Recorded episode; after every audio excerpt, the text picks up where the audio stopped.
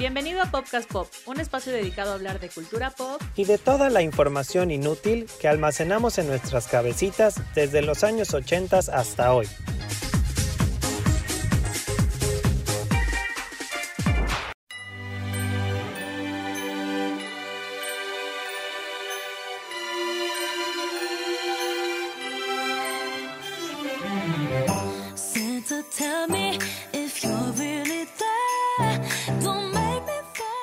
¿Cómo están? Bienvenidos a un capítulo más de Podcast Pop. Yo soy Piti, le doy la bienvenida a Ingo. ¿Cómo estás, Ingo? Hola Piti, hola podcasters. Pues ya con un poco de frito, ya en, en, otro lugar, sintiendo el frío rico porque ya ahora sí estamos a nada de la Navidad. Ya es Navidad, ya es Navidad. Christmas bells are ringing, Christmas bells are ringing.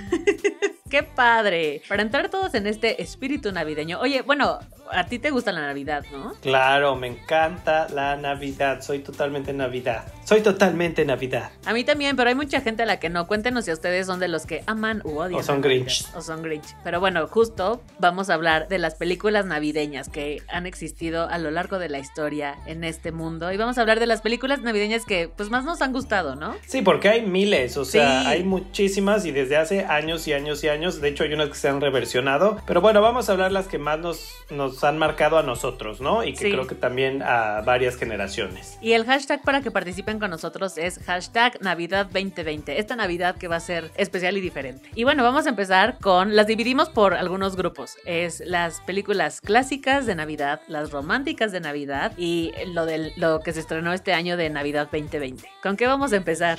Bueno, yo voy, eh, vamos a empezar con nuestra primera sección, que son las que consideramos clásicas. Y bueno, decimos clásicas para nosotros porque las vimos cuando éramos niños y hasta la fecha si las pasan o nos las topamos en la tele, pues las volvemos a ver porque obviamente hay clásicas de Navidad, bueno, de los años 60, 70 y más, ¿no? Y vamos a empezar con esta película noventerísima que se llamaba El regalo prometido, cuando Arnold Schwarzenegger era súper famoso después de haber hecho Terminator y todas esta, estas películas de acción, llega él, fue muy inesperado porque no te esperabas ver a Arnold Schwarzenegger, a.k.a. Terminator, haciendo una canción, digo una canción, perdón, haciendo una película pues con este tema familiar y navideño, ¿no? Pero como que siempre es eh, de Hollywood pasa, ¿no? Como que el chico súper rudo, súper malo. O sea, también hizo un detective en el kinder, luego está el regalo prometido de... Esta es de 1996, pero igual pasó con Vin Diesel, ¿te acuerdas? Que hizo Rápido y Furioso y luego Niñera prueba de balas. Niñera. Sí, sí, Ajá, sí. como que siempre agarran al, al más malo y al más rudo así de nadie va a poder contra él y bueno, hacen este tipo de películas. ¿A ti te gusta el regalo prometido? Fíjate que esa la vi en el cine primero y luego sí la vi varias veces. Tiene muchos años que ya no la veo, ¿eh? Y aquí tenemos esta incógnita, a ver qué piensan ustedes, podcasters, de si ustedes la consideran un clásico o no. Les digo, nosotros sí por como cuando la vimos y demás. Era este, eh, pues se supone que Howard se llama el, el del regalo prometido. Sí. El Schwarzenegger, él es así como un eh, vendedor muy importante y le promete a su hijo que le va a comprar el Turbo Man, que es como una figura de acción que está muy de moda. Muy que eso también está bien curioso. En el, en el episodio pasado hablábamos de cómo antes sí eran los juguetes lo que más pedían los niños, que ahora ya no tanto. Y yo sí digo, cuando he hablado con mis papás de esto, sí dicen que neta, así eh, en Navidad era literal pelearte por los juguetes que estaban de moda, porque era así como, mi hija quiere la Barbie La Barbie gimnasta y pues ahí estaba Santa Claus, quién sabe en dónde Exacto. buscándola y ¿no? Era como No, pero no "Ah". solo Santa Claus, o sea, creo que también lo que te iban a comprar de Navidad o eso, o sea, sí te querían como que comprar el, el regalo prometido, regalo prometido, precisamente. sí, justo.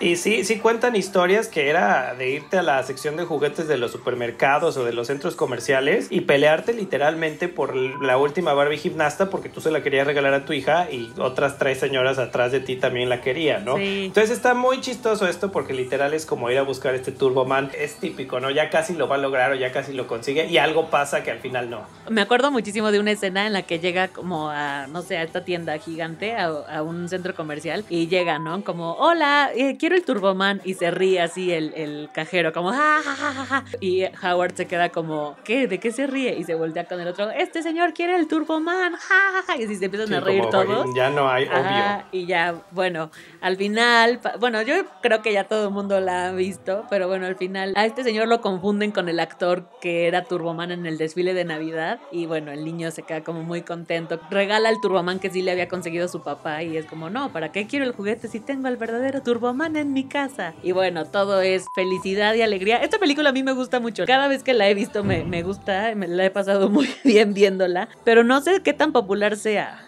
A mí la verdad no me, o sea, sí me gusta, la disfruté mucho, pero no es una... De tus Tiene favoritas. muchísimo que no la he vuelto a ver y no, definitivamente no la tengo así. La que sigue en la lista sí es una de mis favoritas, no solo de Navidad, sino de, animación y de todos los tiempos, que es A Nightmare Before Christmas o El extraño mundo de Jack en español. Esta maravilla de animación que hizo Tim Burton en los noventas, con Jack, Jack Skellington como personaje principal.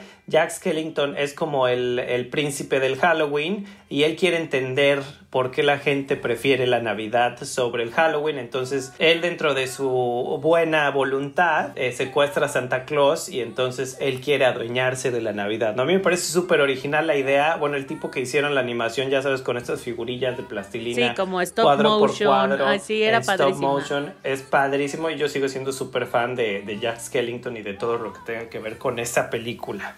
Sí, a mí me encantaba justo eso, como lo innovador de la, de la animación en stop motion. O sea, porque estábamos muy acostumbrados a ver la animación normal, ¿no? O, o por computadora o así de dibujos animados. Y esto fue como diferente, fue como una historia. Aparte, los personajes, ¿no? La estética de los personajes no era tan común, tan. O sea, pues eran de Tim Burton, ¿no? Al final del día. Y era una película no tan para niños, ¿no? Siento, o sea, dentro de que era para niños, porque sí, pues te daba como hasta midillo y eso.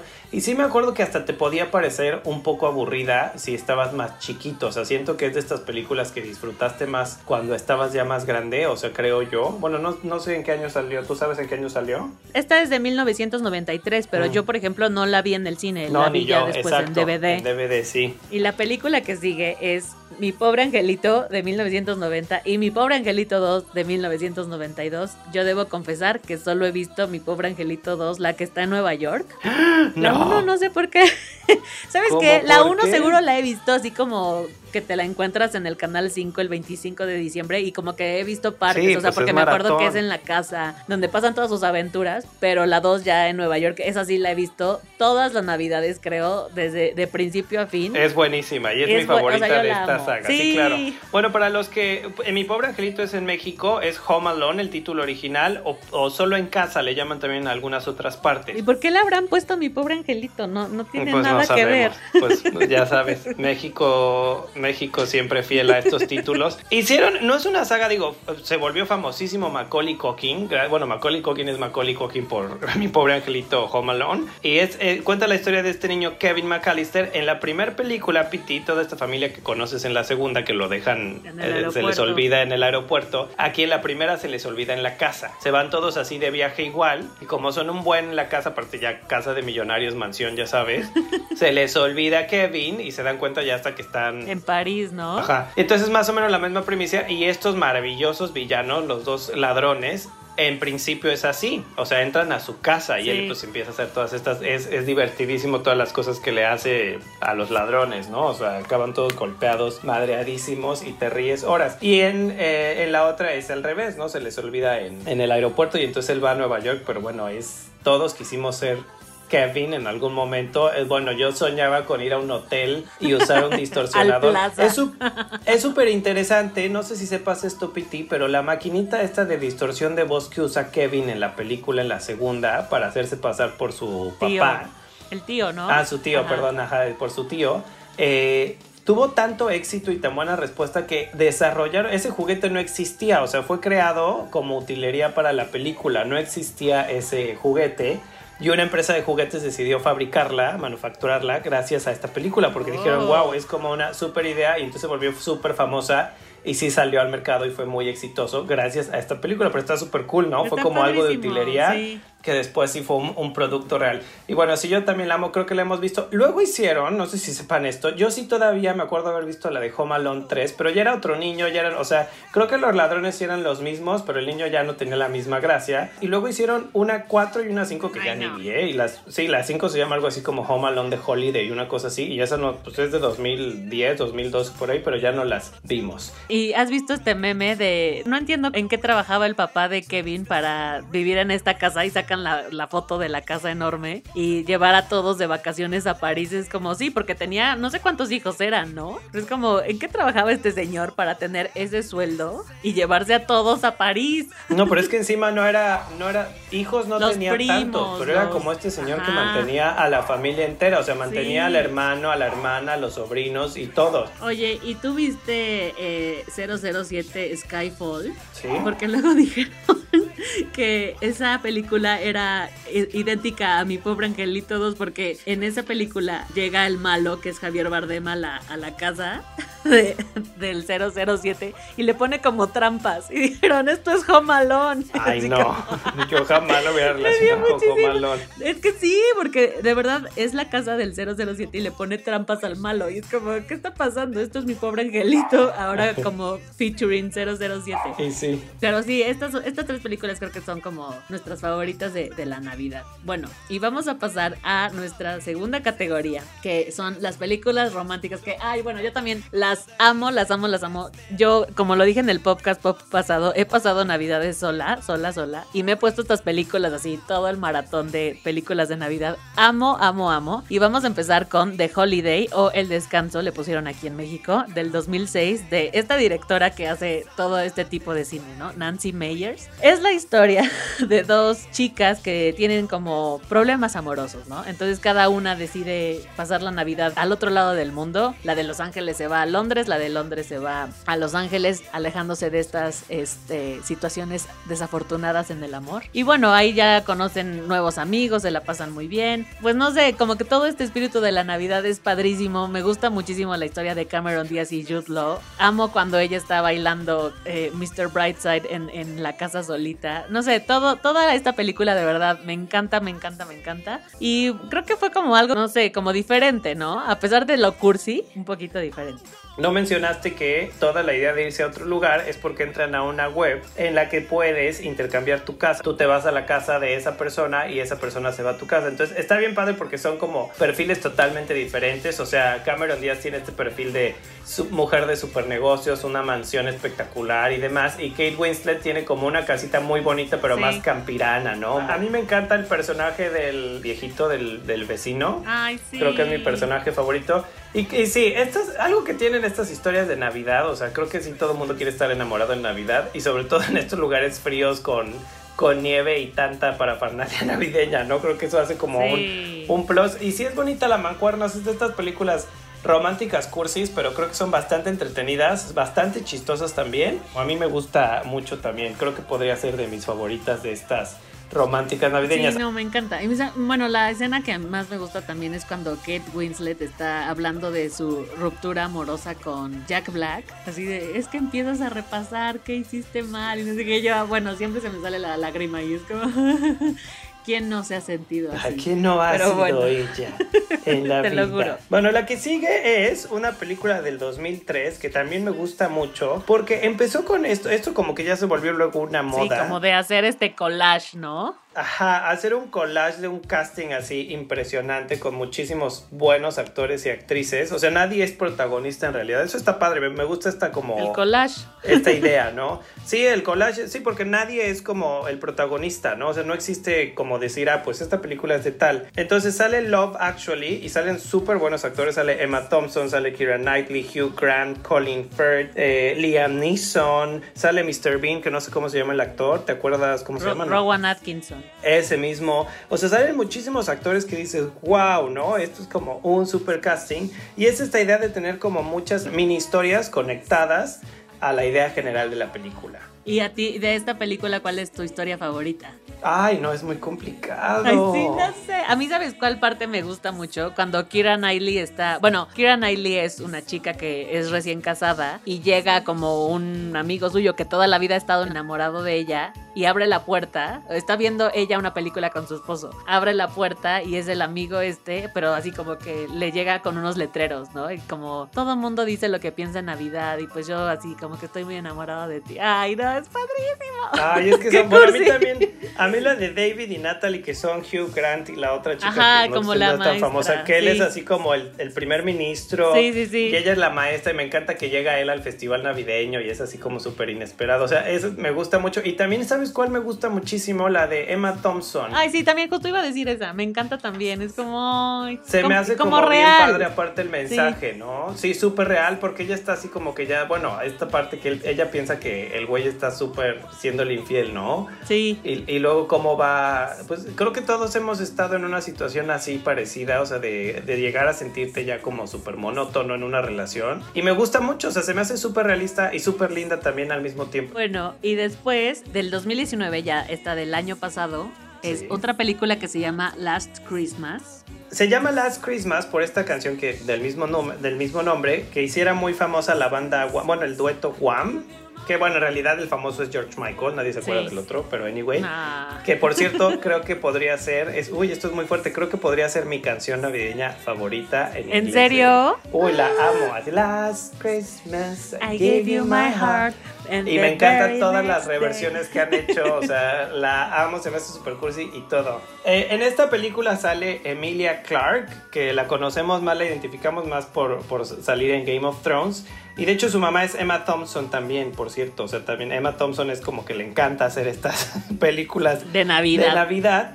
Y eh, a ella le gusta mucho eh, George Michael, por cierto. Bueno, no les voy a hacer spoilers porque aquí sí como que siento que si cuento el plot es como que le vas a hacer mucho Sí, spoiler. no, y es del año pasado. Es, no, no Es del año pasado, entonces decir. la pueden ver, pero puedo decir que ella tiene como una situación peculiar que no entiendes hasta que va avanzando la película. Y ella trabaja, esta protagonista, en una tienda de estas navideñas que venden, ya sabes, todo lo que se te ocurra de Navidad Sí. todo el año. Y luego llega pues el, El el interés romántico y entonces, pero ella está muy, ella está como muy interesada porque de repente este hombre no sabe nada de él y desaparece y de repente reaparece y es lo máximo, entonces no entiendes qué onda. No nos digas más.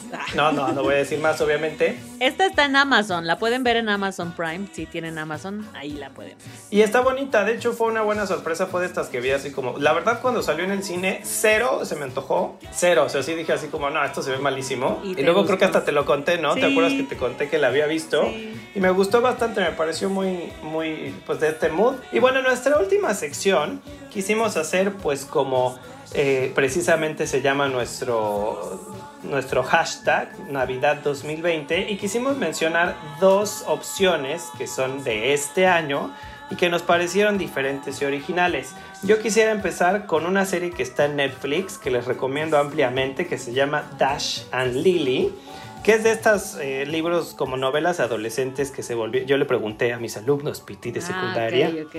Y de hecho, Carla, una de mis alumnas, eh, es muy fan del libro y por eso vi la serie, justo porque me dijo: Pues hicieron la serie. A ella no le gustó tanto la serie porque es fan El del libro libro. es mejor. Y ajá. está hecha en Nueva York, que creo que es lo que más me gusta. O sea, ya sabes que tú y yo amamos Nueva. York.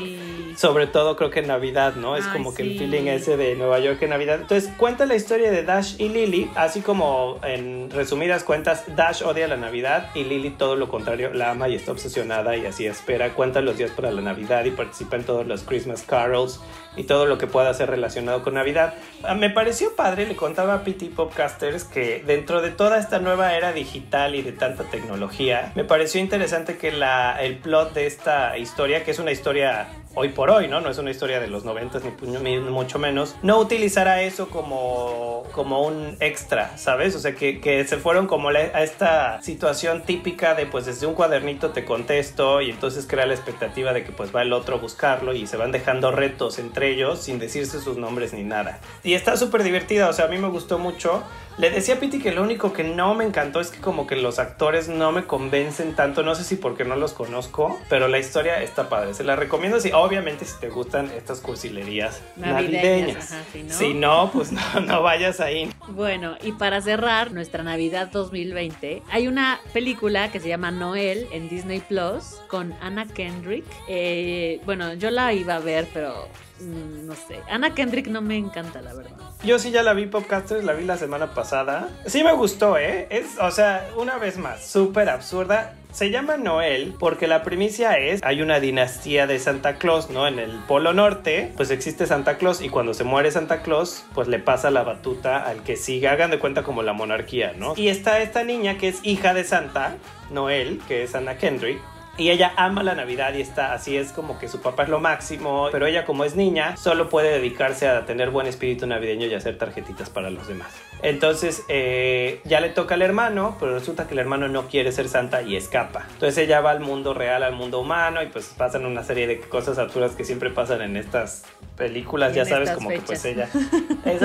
pero está chistosa, está muy bonita, obviamente es, pues, es de Disney, entonces es como muy familiar el mood, está padre, o sea, sí está súper cero malicia en lo absoluto. Y me gustó, estaba súper original y es como este nuevo girl power, ¿no? Creo que está pasando mucho ahora en la industria que le están dando mucho poder a estos personajes femeninos y hacer como este twist de todo esto que había sido durante tantos años exclusivo del mundo de los hombres, pues ahora es como también de las de las mujeres, así es. De las mujeres. y cuéntenos ustedes cuál es su película navideña favorita, porque hay muchísimas. O sea, está Santa Clausula, El Grinch, eh, Milagro en la calle 34. O sea, hay un montón, montón, montón de películas.